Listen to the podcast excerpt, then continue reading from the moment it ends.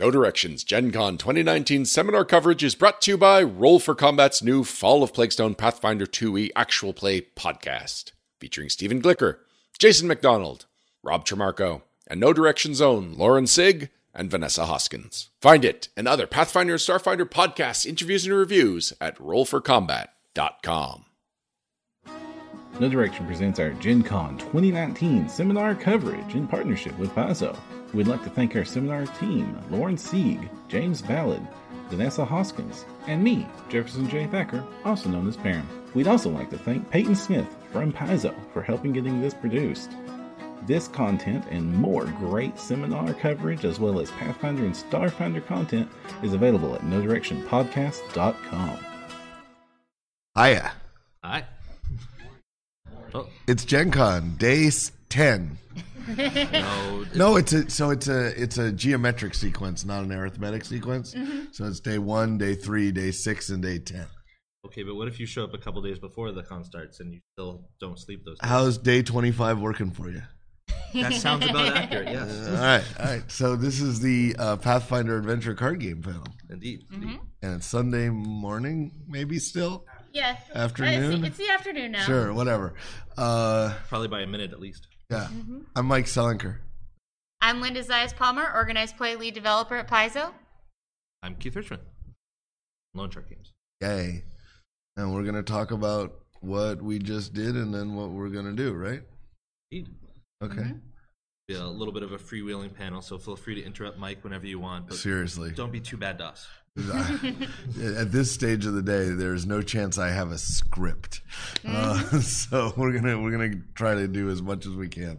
So, uh, so speaking of the new release, um, how many of you folks have already picked up a core set for yourselves? Very shiny. Okay. How many of you picked up more than ten? Oh, come on. That, that's actually like a real weight. Like Yeah. you, you, Yeah, I know. I know you like to talk about how this box is uh, is more compact than the It's previous like- boxes, and you brick. give that you give that anecdote It's about uh, about uh, about falling Yeah. boxes and danger to and animal endangerment that you usually give about how the it's safer with this one because it's not going to fall on you off of shelves. It's still a brick. It's still a brick. Yeah. Um, and there's there's no shortage of cards in it, and there's no shortage of cards in Crimson Throne, which is quite literally a brick. There's no air in that package. Uh, it is just cards, um, but uh, cards and book. But yeah, uh, yeah, we we. Uh, I mean, the sort of background on this, I think everybody knows, is that we took a little bit of time off after we designed Ultimates uh, to rethink exactly what we wanted the Pathfinder Adventure card game to be. Um, not that it was not do not being what we wanted it to be at the time, but you know, uh, we wanted to get rid of some of the things that we didn't like and had been dealing with for six or seven years, and uh, and we ended up in a pretty good spot where the game feels like it's still the same game we were playing before, but just cooler and faster. And so, uh, so the end result is a box called the core set that can accept uh, the um, uh, cards from any other box. So uh, the first box is. Uh, do you have the other box with you? I, I don't have No, the other box because Uh, I, I took all the cards through to near and, and Oh, I see. Not So that's don't. okay. So well, so Speaking Keith- of accepting all the cards from right. other boxes, So yeah, so Keith has taken all the cards from the box Curse of Crimson Throne. Uh, and included them in the base set, which you will then tilt toward the camera and spill all over the floor. yes, that is the plan. So this is roughly what you know 990ish cards look like. That's correct. Um, and you can see that there's extra space in there for more. Oh yeah. Yeah. Well, we did that um, predominantly because we did not want to decide. We, we have the opportunity to make adventure paths of any co- any size now, so we don't have to limit ourselves to uh, a, a set of six adventures, just like a regular RPG adventure path. And so, so we can make smaller ones, but we can also make bigger ones. Like we could do something. I mean, I'm not saying we will, but we could do something that's twice the size of a previous adventure path. And just last forever. So And one thing I really like about the new way that things are structured is that the core set has all of your long swords and your leather armors and things like that. So then when you're putting out these new adventure paths, you don't have to go back and do those common cards. You can put out cards that are thematic for the adventure itself.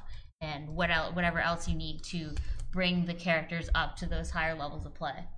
Yeah. Uh, we certainly didn't uh, want to sell you any more healing potions. We were tired of that. We had no reason whatsoever to say, uh, no matter what, you're going to see three long swords in every set that we make forever because it got real boring real fast. In, in all fairness, we I don't think we threw in that many longswords. Eventually, we just we threw in you know uh, falcata. Yeah, yeah. We just kept coming up with different Yeah. names for kukris longswords. and uh, however many names we could think of, and and that also was was not really that fun.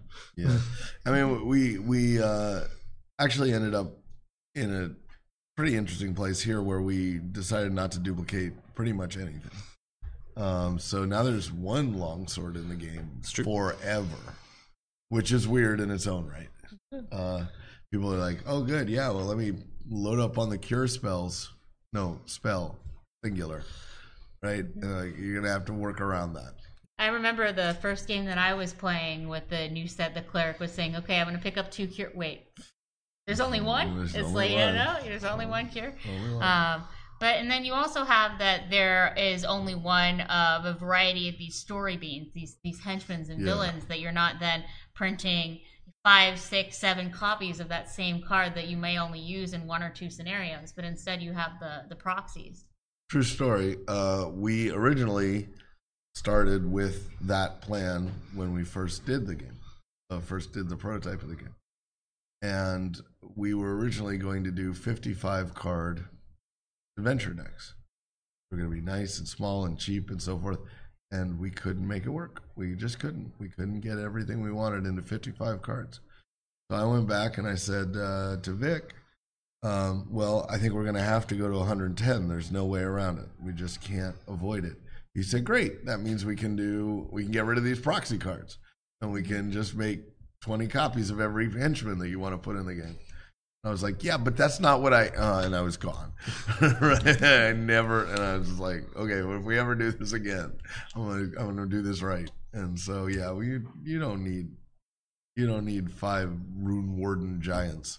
You only need one and so uh, so yeah, we uh, we're we're very happy, I think, with the format of the game now, and it allowed us to, you know, give it a fresh coat of paint, Yeah. which is good. Um, are people out there liking the new look, people having a good time with the way. Yeah. It's controversial, I know. um, we uh, we wanted to to move things around a little bit based on where people's eyes naturally go on the card. Um, having that big art box in the middle of every card uh, basically disrupted the flow of the game because you couldn't actually see the card power uh, very quickly. So we wanted to run it down the side so that you could uh, get get a clearer um, path. Uh, when you fanned the card, you'd have some idea what your card did. You know, things like that. Um, we made some changes to the uh, to uh, how certain cards um, orient themselves. Role cards and character cards now orient themselves the same way as as uh, other cards, so you can shuffle them into decks and things like that without having to worry about things like that. Uh, so um, I don't know. We just really wanted to make some changes, and I think it turned out pretty good. I really like the update with the with the hour. You guys want to talk about that a bit? What you did with the hour? Yeah, no, I, I think that's good. So, uh, you know, one of the things that, that was a very common problem uh, before is that people would forget to, to flip over the blessing and they'd have Forget. To- They'd forget to make. They'd forget to make the game run them out of cards. Hon- honestly, even people who were in no danger of running out of cards were still forgetting, and they'd pause and go like, "Okay, but who?" And so you, Count- you, count you, the cards again. you- you'd see these elaborate uh, things where everyone would point the, the blessing towards you and have this nice chaos symbol in the middle. of it, And I'm sure there's no rituals involved. But um, I mean, the thing is, is you know, you'd have lots of games which just did not matter. You know, if you happen to have blessings of the god in your deck, then you cared. But if you didn't, uh, you know, you really just might not care at all what it was. Uh, and that you know, clearly that's not that interesting. That's just a, a number. You could have a, a die that you rotated. Uh, whereas now, you know, you, you'll flip that over and go, whoa, you know, I'm to make sure I heal this turn because I get to heal an extra card. Or, okay, maybe I don't want to move because I, I might have to, you know, bury a card if I do.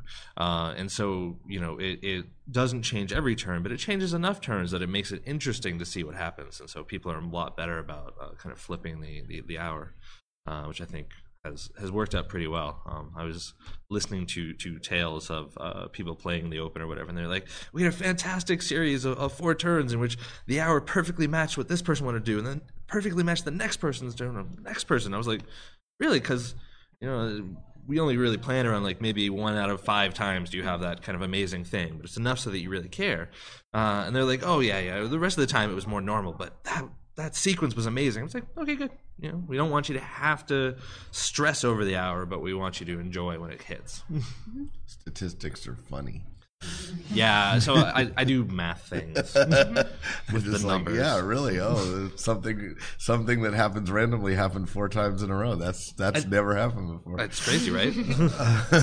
And, and speaking of doing uh, speaking of doing math things with the numbers, um, there's also the change in the set where um, you cannot just say have people place six blessings on the same check to Yeah. guarantee a success. Talk about controversial changes. it, it, it, it is technically possible to still play six blessings. yeah, it's really they have to all difficult. be freely. Yeah, we. Um, So this was we knew we knew that we were basically taking a sword and pointing at our own stomachs with this change, but uh, it was so necessary. I would see people drop seventy two points on a on a villain check, and it's like, who is actually having fun when they do that? I know you say you're having fun, but who's actually having fun when you're doing it?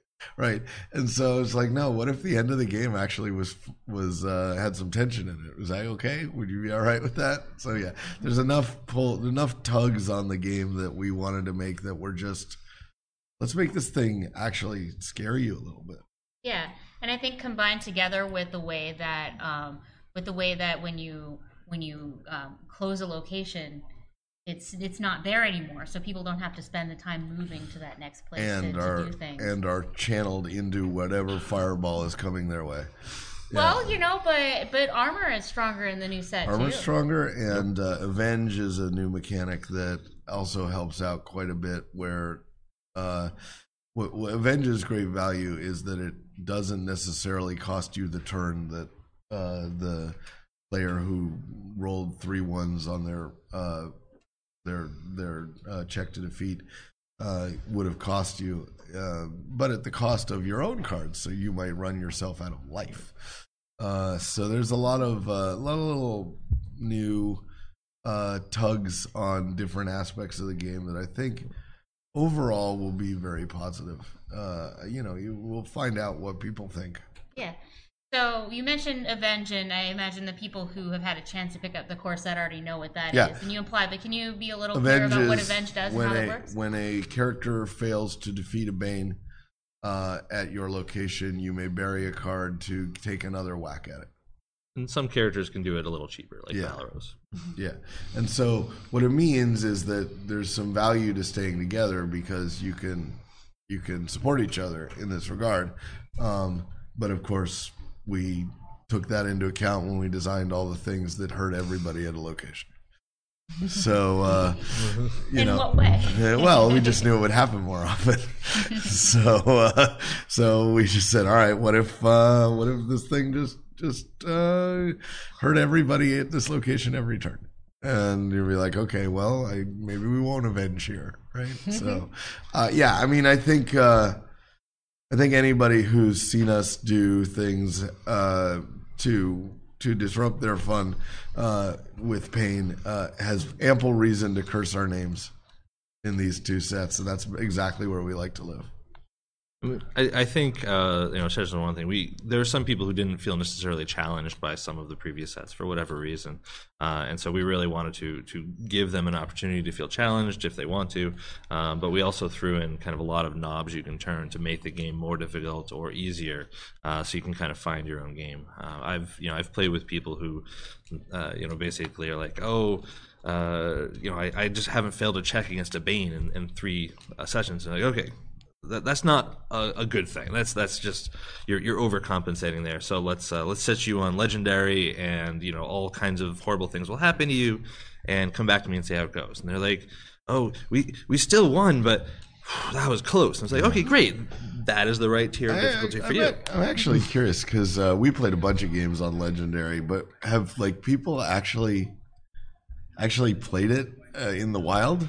Oh yeah. Has I any- haven't dared legendary yet myself. Yeah, has anybody tried it? Okay, so basically, there's three difficulties. The NHL system. I made that acronym up, uh, uh, but it was basically normal, heroic, and legendary. And heroic is like, okay, sure, things are like there's a little cloud overhead. It's, an, it's still a sunny day, Yeah. but there's a cloud overhead, and it's just like that could turn to rain. We better keep our eye on it, right? Legendary is there's a cloud overhead, but also an earthquake every five minutes, and uh, and that I think. Uh, I mean, I've played it, we've played it, and we've succeeded at it and stuff like that. But but I literally don't know if anybody in the real world has tried it yet because it looks so intimidating. Oh no, no, I, I I actually know a bunch of people who do it. Yeah, That, that not uh, not just our playtesters. Not just our playtesters. Okay, some of them are definitely our playtesters. but but I mean, like even after the game came out, they were still playing it. Um, there's a, a group uh, online that's going through all of uh, core on legendary mode as a challenge, and they're they're like telling the you know person who's helping them out, they're like, no, we want this to be as hard as possible, so we're not going to pick any easy uh, things. Just do it random, and we'll we'll get smacked by it. Um, but you know, these are the, the same people who uh, you know were like, oh, I like to solo adventures because you know why not? It reminds me of the time that um, uh, when I got the Obsidian app, Pathfinder Adventures, uh, uh, and I, I love that app so much. I I decided I wanted to play all the characters, so but I would never bring a character back to life, right? So I just wanted to see how long it would take me to kill everyone, and uh, and you know, trying as hard as I could. I made it through all the way through normal, right? And then I got into heroic, and I first scenario I killed two characters right out of the gate, and I was like, "Oh, this doesn't look good." And then I got through, and I killed another one, and another one, and another one, and I'm like, "Oh man, I'm down to like four characters," uh, and I got into legendary with only those four characters remaining, running a four-person party. And then I was running a three-person party, and then I was running a two-person party, and then I wasn't playing anymore.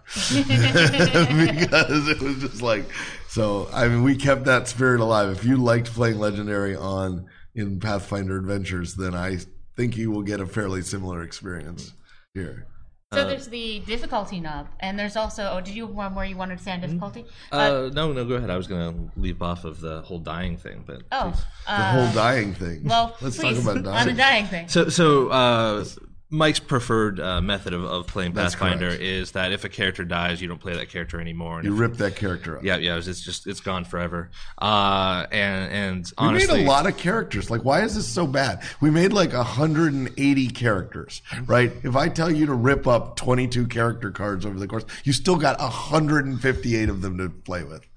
that, that, that is a, a kind of more uh, hardcore legacy mode of play. Uh, but a lot of people don't really uh, trend Like. I'm some sort of monster. Uh, well, that is true, but I don't know if that's actually connected. Um, but you know, it turns out that not everybody likes that. In fact, some people, uh, you know, aren't even a big fan of having to replay a scenario if they fail it. So you know, everyone's got their their uh, kind of spectrum there. But uh, one thing we threw in was uh, these new hero points. Um, they are uh, you know a reward that you get from most scenarios. They let you, if you want, spend it in order to get a feat, and you get to choose the order that you get your feats in: card, skill, and uh, power. Now. Um, but should you keep them, uh, you have an option to use them for rerolls, or should you die, you can spend all of your remaining hero points uh, to not be dead. The Um, original draft of this from my friend Keith Richmond over here oh, yeah. was spend one hero point to come back. well, in, in all fairness, And I I was like, this that's a bullet in the head today. well, this was before we let you spend hero points for feats, so you were really only getting like one per adventure. Yeah. But I was just like, no, it's all of them. Yeah. Well, once we, we kind of switched over to getting a hero point for everything, it actually made it really nice because you could hoard them or, or not as you saw fit. But you're, there's no reason to have seven hero points. You know, you should spend them. Uh, once we made them a reroll, people would say, "Well, I'm not going to spend them because they're the way I stop death. I'm not going to spend them on something casual." Uh, and I was like, "Okay, let, let's make it so you can spend them on something casual and not feel bad about it." Uh, and I think that actually worked out a lot better. I've definitely I've definitely used a bunch of hero points that way. And I think it's interesting too that um, both the adventure card game and Pathfinder Second Edition have the you can spend one hero point to reroll, or you can spend all your hero points to come back from death. So, so it, yeah, it turns out we actually ended up in these these places independently, uh, and uh, We were calling them saves to be Yeah, honest. we- 'cause we- we- didn't we didn't we didn't think we were going to model that at all. We were, we just wanted to do something different, and they ended up in the exact same place. No, it, it, so we were uh, working on this before we'd actually seen the the draft for the new rules, uh, and so we we turned some stuff over to Vic, and we're like, "Here's our idea, and here's what we want to do with it," and we're calling them saves, and he's like, "No, they're hero points." And we're like, "Okay, I mean, why?" And he's like, "Because that's what they are in the uh, in Pathfinder 2. and we're like, "Oh, okay, sure." uh, that was. Uh, Honestly, it was kind of fun to, to see that kind of independent development path on, on both sides, getting you know, solving the same problem for, for the two games. Uh, I mean, unless Pathfinder Two stole it from us, because we clearly did it first. Oh, absolutely. That's been great from the beginning because we uh, we were six months ahead essentially of Pathfinder 2. And so we got to cross our arms and say, you need to be done with this now because it's going in the card game.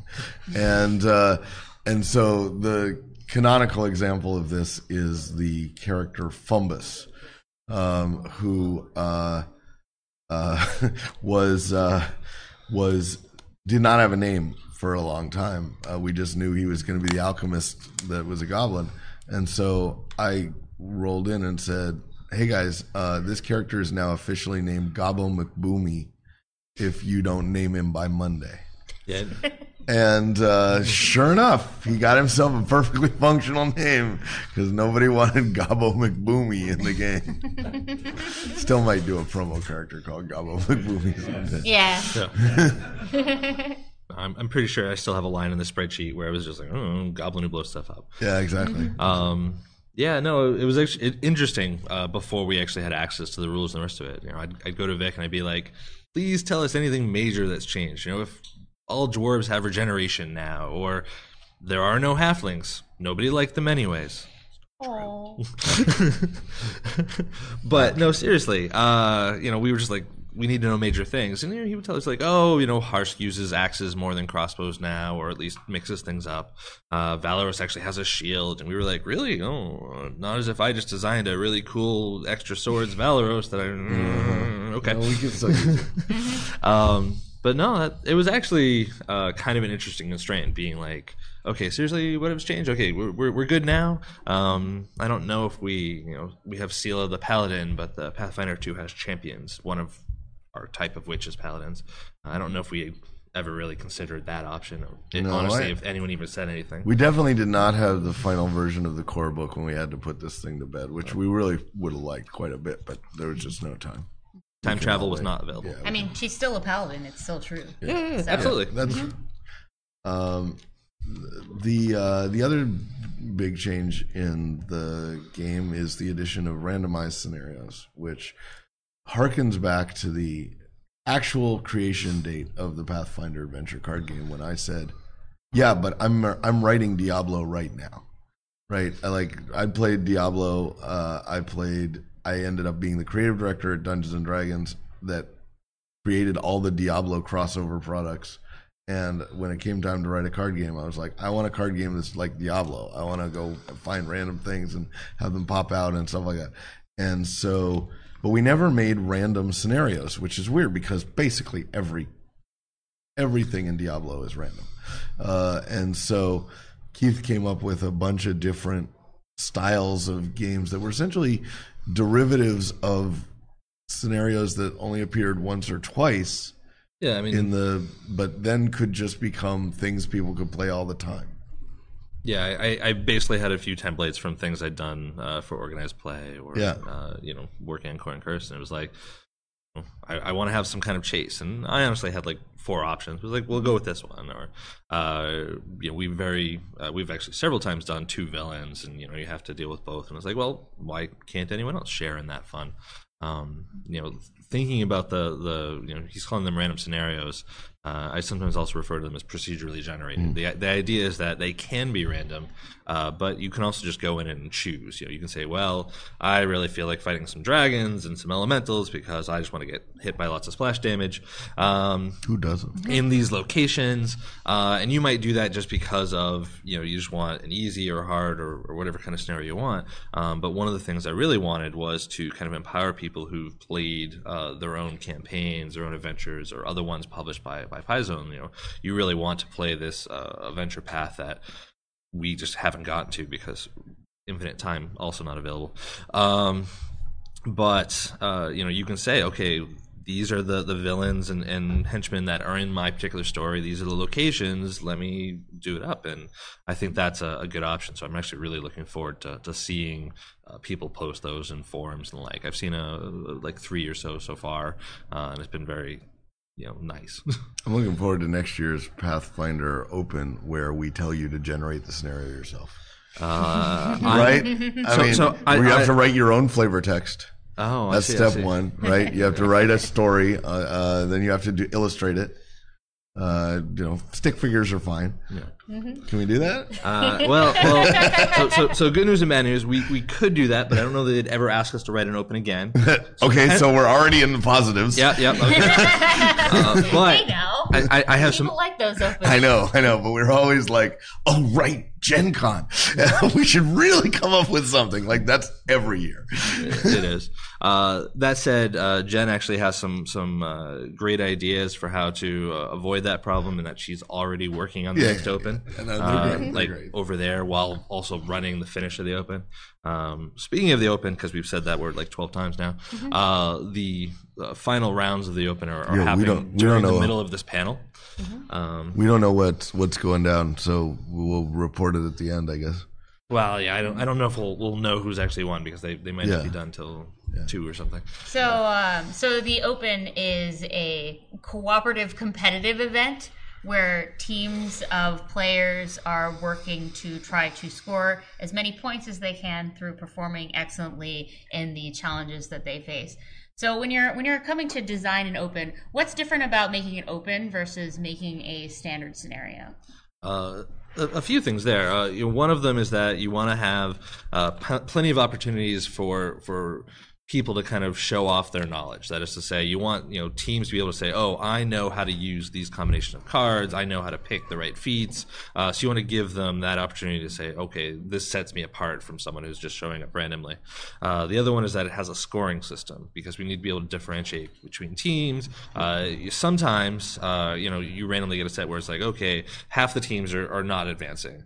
Uh, thankfully, only half the teams succeeded, so that other half isn't coming in, and that works out uh, some of the time. But fairly often, it comes down to just a, a few points here and there, depending on how well one team did, or how quickly, or whether they did. Uh, we put in a lot of secondary objectives that you get extra points for.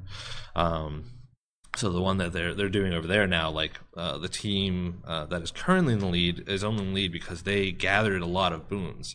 Uh, and the uh, the idea is that they're working for the Pathfinder Society, and Pathfinder Society is like, "Ooh, shiny thing! We have to come back and study this." So you get extra points for every single boon you acquire. Um, and so they they really dove in on that. I've I've never seen a, a Valeros come out of a scenario and be like, "Oh yeah, I got eleven boons myself," and you're like.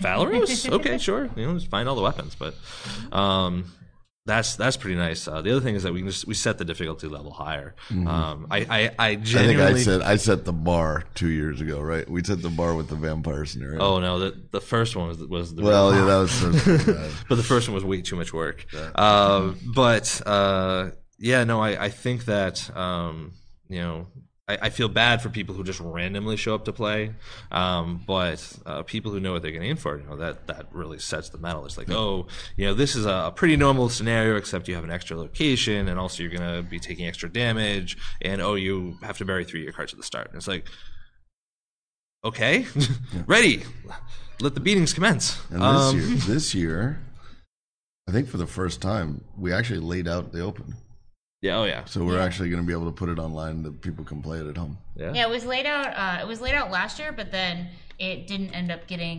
released in Yeah, a it broader was- way. So uh, yeah. yeah. that would be very good to It'll be have it. it'll be good. I think it's a good open. Jen did a great job.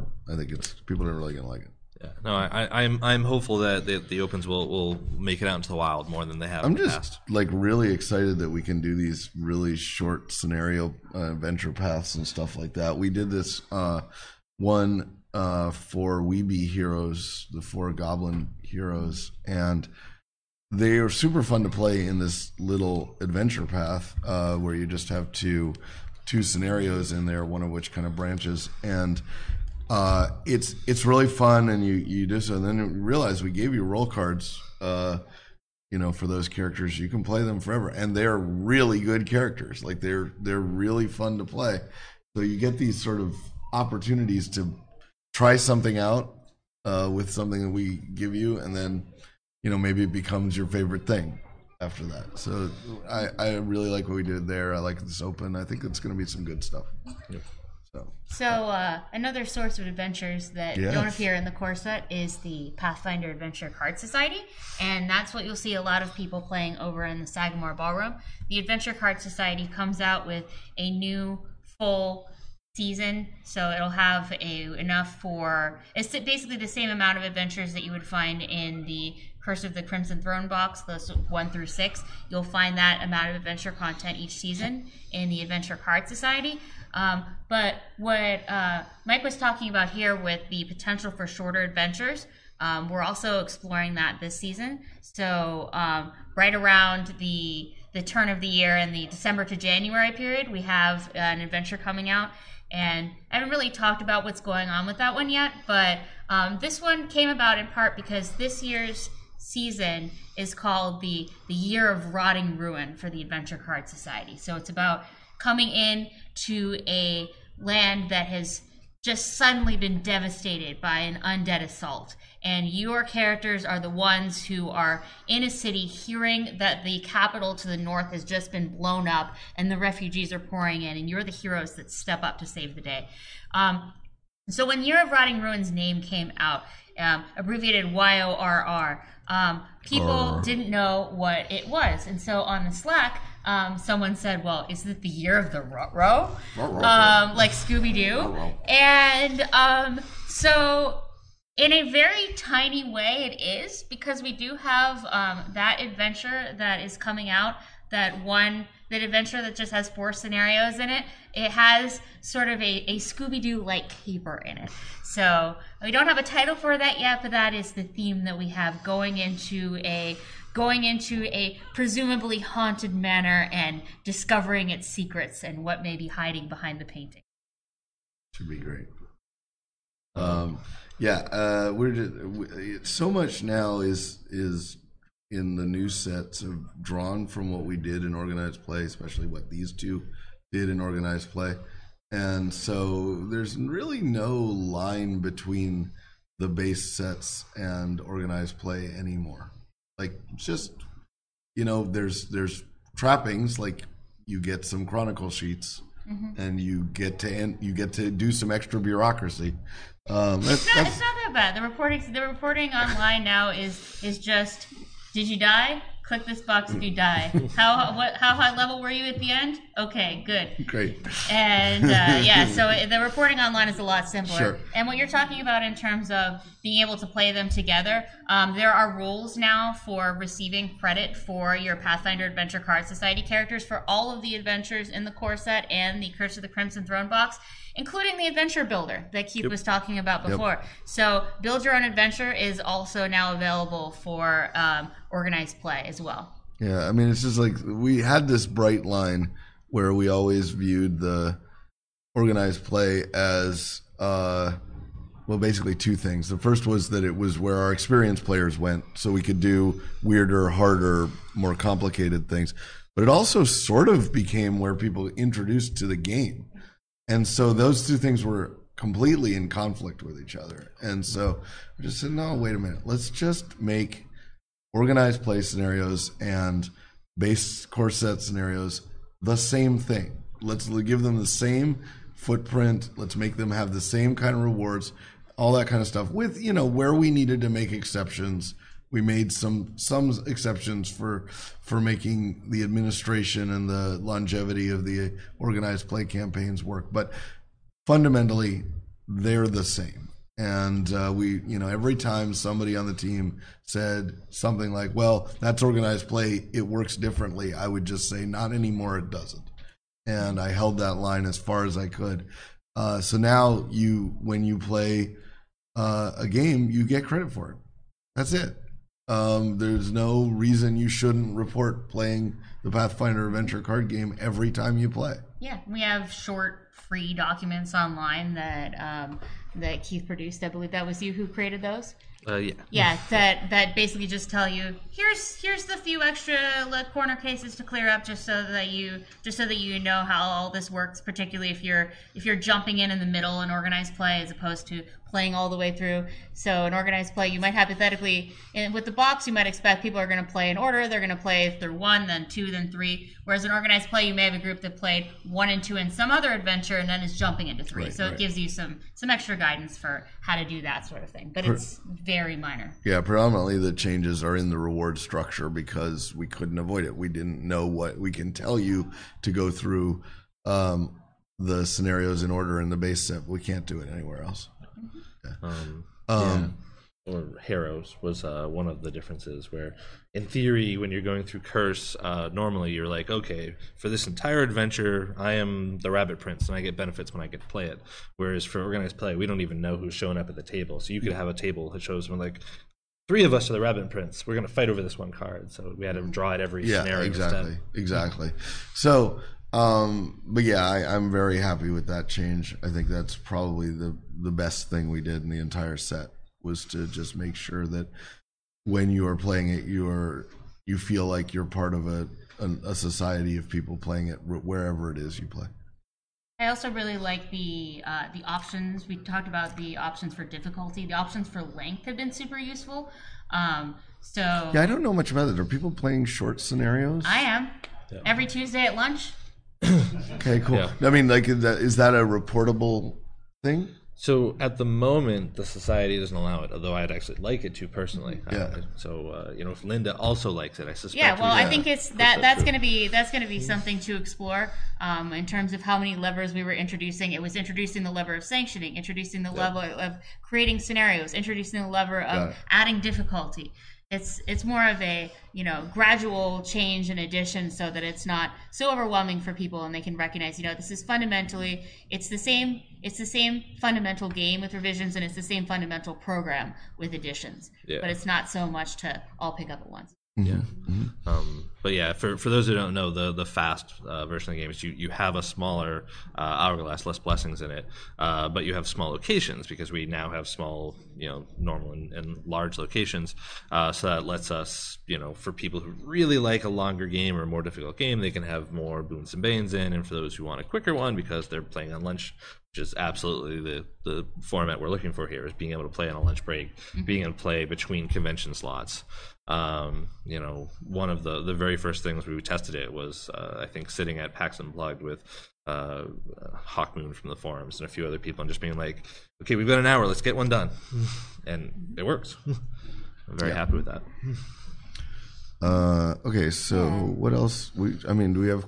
We want to? I think Turn it over to questions. Yeah. No? Unless you have anything else. I mean, we should say? probably say actually before we get there, we should probably say um, that's what we have so far. That is, we are not working on a hidden base set that we haven't told you about.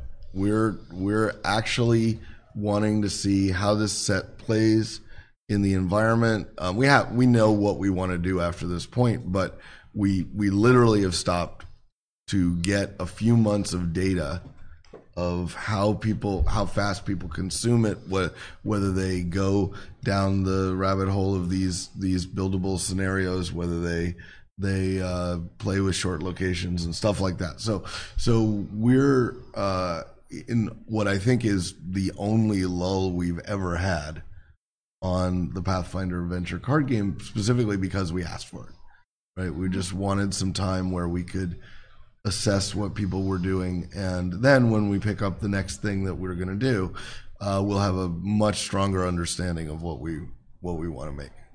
Um, I mean, we, we have that little partially because we, we dumped depending on whether you include organized play or not, like 50 scenarios on people. At Correct. Once. Yeah. Not counting the builders. You should not have any trouble finding something to do. Uh, that's that's very clear. Uh, do we have questions? Do people? If you have any questions, feel free to come up to the microphone. Podcast on Twitch there. Like you're not able to get up, I can bring the microphone to you. Super great. Oh, may I ask? Think of something. I mean, we could keep talking if no one has any questions, but we wanted to give you a chance to. Sure, sure. Um, let's see. What if we're if we're uh, thinking of things on our own? Um, what? Uh, well, all right. Let's let's let's have this one. Um, you've now seen PF two, right? Yeah, I, I got to play it a, a, a few times this weekend. Right. Um, what did you see in it that made you go, "Oh, I want to put that in the game"? Um, oh, geez, uh, a, a few things. Uh, you know, I, I, I haven't uh, uh, done any real design because I, I also haven't done a lot of sleep. Yeah. Uh, but uh, no, I, I, I'm very curious to see how things go. The the kind of uh, structure of their uh, venture is a little bit different. They they've kind of separated out the kind of exploration from the, the combat and the rest of it. Uh, I don't know if there's there's things we can take from that. Um, they they care a lot more about using skills uh, to bypass things, which uh, you know fits with kind of the model that we were already Yep. doing. Um, but there's a there's kind of a, a partial success factor there, where you know like one of the adventures we were uh, trying to stop uh, people who were inside a carriage from dying and so we had to do various things to to get them out. But you know each thing we did might get one or maybe two people out depending on if there was a success or a crit success. Um, they have a concept of crit success which is anything you succeed by 10 uh, which is actually not a mechanic we haven't explored before mummy's mask definitely, Definitely. knew if Yep. you succeeded by Absolutely. 10 usually in a bad way um, And there's but- also those those ones where if you succeed by four or more, then it doesn't shuffle back into the location, for Yeah. example. Yeah, Yeah. yeah. Um, yeah, the, the the the sheer weight of the core rulebook uh, intimidates me a little bit, even though we make giant box games. But uh, but I started flipping through it because I'd read I'd read I've, I've read like five versions of the core rulebook, um, but the but not recently, like not at the point where they actually locked it down, Yeah. and uh, and so the um, the just the sort of watching the changes in how every single character class now has like 35 new versions of itself yeah right like you can you can build a different kind of wizard or fighter way easier than you could before Oh, yeah. means that we're going to just be able to go in and just make up every possible character that we want and actually that's a real, I was real- not that we weren't doing that already. yeah, yeah, yeah, but we were mostly, but to be fair, we were mostly making it up as we went along. Like we would occasionally grab uh, a name of an archetype or something like that, but but quite often we were just like, I got a mechanic and I don't know what to call it. Somebody find me something. Uh, but uh, this looks a lot more rich. This looks like there's a lot more going on right up front in the rule book. Um, so I'm I'm looking forward to that. Um, one of the things we're like very interested in is how much of this uh, stuff that we've made in the past we feel like we have to make again. Right? Like now we've finally done every single iconic character, and they seem to have stopped making them uh, for a while, maybe. Until next year? Yeah, exactly. So, like, do we go back and do we do, you know, Enora and, and Alain and, and all those characters in the current version, or do we just say those are those characters there? We leave them alone for a while and make up new. Um, Yeah. And I think that honestly probably depends a lot on, on what the audience is looking for there. Um, you know, we did a version of Enora fairly recently in that she was in an ultimate deck, but Alain never appeared other than Wrath of the Righteous. So, Yep. you know, if, if uh, Cavalier is something that people really want, uh, we don't know that. Um, you know, I'm sure people would accept it because people will, will happily take more characters, more adventures, but um, I don't know what their, their top picks are. Um, there's also you know some of those uh, older characters. You know, there's lots of people who are like, oh, uh, I don't know that I need a totally different one, but uh, can you do a version that's just a little bit more core? You know, Yeah. Um, and that that's something that we've we've talked yeah, about. the as uh, the a alchem- the alchemist and the witch just took a big It's true. big meat hooked uh, to them with core. Like some character classes weren't touched at all, but Most. man, I want to start the witches over.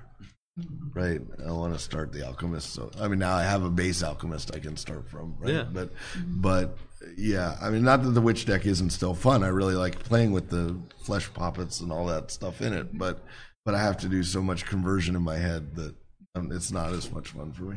And as far as the conversion, people can find those conversion documents. That's right.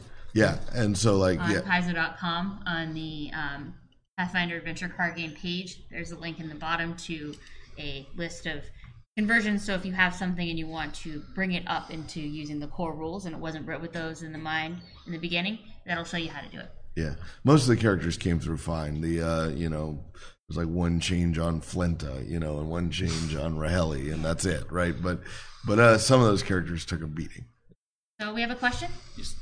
I do have a question. Uh, for um, is Pathfinder Adventures going to take the same course as the card game has as far as going with this new Oh, I, we don't know. Oh no, okay. We know very little about what will happen. So, um, so Obsidian, uh, the game became distributed by Asmodee's digital arm. Uh, Asmodee's digital arm has a lot of stuff on it. I mean, like, and so uh, it's it's all about them and their priorities, and we we'd love to see what they want to do next. Um, we expect it's not that big a deal to for them to transition if they decide to transition in core, but we we just don't know. Yeah. Yeah. Do we have any other questions? Looks like we're running out of time now. Oh, There you go. Yeah, we more got quick? Okay. we got we got like three minutes. the the microphone. oh, he took it away. Yeah. Yeah, so building on what you're talking about with the uh, class decks, are there going to be more class decks or maybe additional characters that you could use with the older class decks? I mean, we have a desire to. There's a big pro- process going on right now that really isn't being done by us at all, which is sort of a big cleanup pass, right? The, so that you can have you don't have to go back to the conversion documents. You can use the the and and so some people online are really helping to make that a reality, and so that's step one. Um, I mean, we have lots of character ideas. We have lots of lots of deck ideas that are just sitting there that we, you know, we when we decided to make ultimates and decided to make uh, the psychic decks, the occult decks, and such, we also had like fifty other deck ideas as well, right? And so they're still sitting on our hard drive, and and uh, we're we're I'm sorry, nothing sits on our hard drive anymore. They all sit in the cloud, um, but uh, but um, they're all there waiting to you know. I mean, we're still going to be making stuff well into the future, right? So, but I don't know if they're going to be class decks. Like that's the one of the big questions is did we kind of come up with all of the variations of that sort of uh, propulsion upward, right?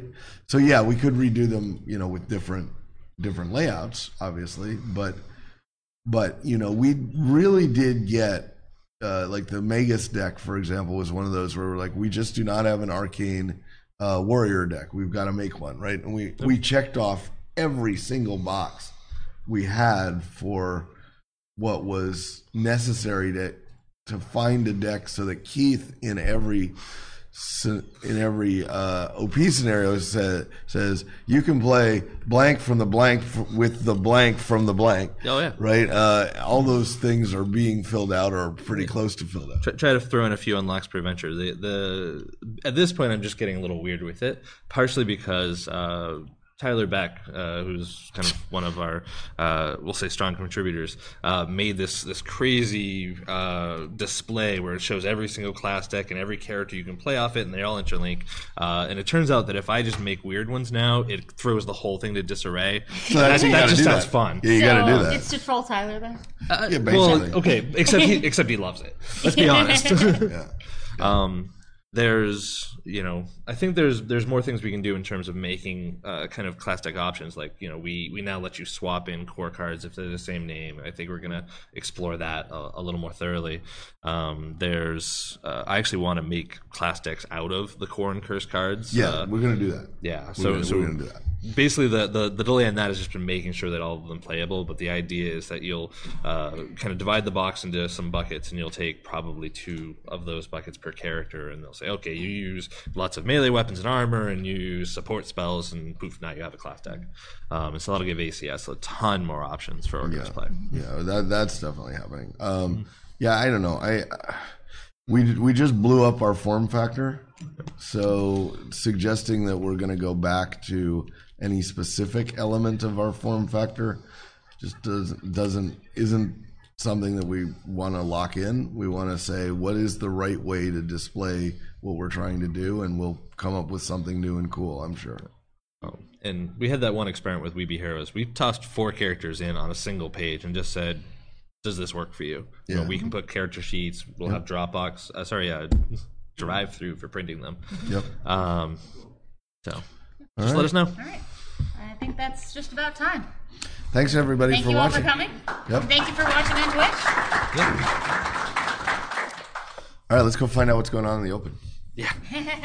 and we're back with the panel coverage for Gen Con 2019. That was the Pathfinder Adventure card game panel. And joining me, I'm Keith Richmond from Lone Shark Games. I'm the lead in all of our organized play and uh, Curse the Crimson Throne and pretty much everything that's Pathfinder card games. Now, I know that when people think of Pathfinder and the organized play comes to mind, um, for people who aren't familiar with how organized play works for the card game, can you give us a quick intro and why people should get involved? Oh, absolutely. Uh, you know, we can't make uh, you know a new uh, set of cards uh, every month or so, but it turns out that PDFs are far cheaper to produce, uh, and so we you know can put out an additional 30 or so scenarios per year that use a box you already have. Um, so uh, if you are willing to pay a very small amount or go to a store and work with a venture captain or something like that, uh, you can play uh, two or, or three times as many scenarios with the box that you already own. Um, basically, uh, I've made, I think, 150 or so organized play scenarios. Uh, so I think that there's there's more than enough to play there. Um, should you have exhausted your boxes? In a lot of ways, uh, some of the way the organized play was handling those scenarios kind of influenced uh, how the adventures were designed in the second version of the game. Oh, absolutely. Uh, you know, one thing that the, the new version of the game does is it lets us provide a lot more flavor text and development text, and that's that's purely taken from organized play, uh, where we wanted to be able to tell tell a new story, so we had to be able to provide the details, uh, but we're not constrained to putting everything on a little card, and so we can put all that information in there, and it also gives us honestly more room for scenario rules. Uh, before we had a very small uh, box, and so now we can say, "Oh, we can do something really complicated here," and hopefully that's okay. Um, but it, you know, it lets us do, you know, infinitely more things. Now, here at uh, Paizo, not here at Gen Con, we have seen a lot of the OP room full. Have you been working with the card players in OP here? So uh, I haven't actually been uh, running box there, but I've been keeping uh, you know close track and checking on the, the status of the the open tournament. Uh, I know uh, several of those players, and honestly, uh, our testers are, are some of uh, organized plays uh, kind of most stalwarts uh, people. Um, so yeah, we're, I'm very deeply embedded into the organized play uh, kind of culture there. Yeah. And the new version of the game launched at PaizoCon. Indeed. Um, and here we are at Gen Con again. How do you think, how do you see, how have players reacted to the new version? honestly, in, in terms of uh, the the new rules, the scenarios and stuff, I, I've actually seen uh, overwhelmingly positive responses. Um, you know, people sit down, and they're like, "Oh, this is this is new and different," and "Oh, wow, that's really cool." So I, I've been extremely happy with with the responses. You know, there's that initial kind of, "Okay, I'm doing something different. Hopefully, people don't mind," but very happy. Excellent. Now, I know that Gen Con's wrapping up. Did you have a great con? I did have a great con. Uh, I, I think I'm going to have another 20 or so hours of it, but Oh, uh, gosh. you know, the door's closed, but uh, we, we keep doing things. Excellent. All right, so we've got one more panel coming up. It's going to be the Starfinder Beginner Box panel. Uh, we'll be doing that in just a few minutes. And remember to have your questions ready when they call for questions. We will be taking questions from the chat and directing them to the panelists. Until next time, I'm Jefferson J. Thacker, also known as Parent. I'm Keith Richmond from Check Cranes. Thank you very much. And we con, and you can't. And that was part of No Direction's 2019 Gen Con seminar coverage in partnership with Paizo. If you'd like to find more great content like this, go to nodirectionpodcast.com. We'd like to thank our Patreon supporters for making content like this possible. If you would like to support the network and see that future content is created, you can do so at patreon.com slash no direction or click on the Patreon link at nodirectionpodcast.com.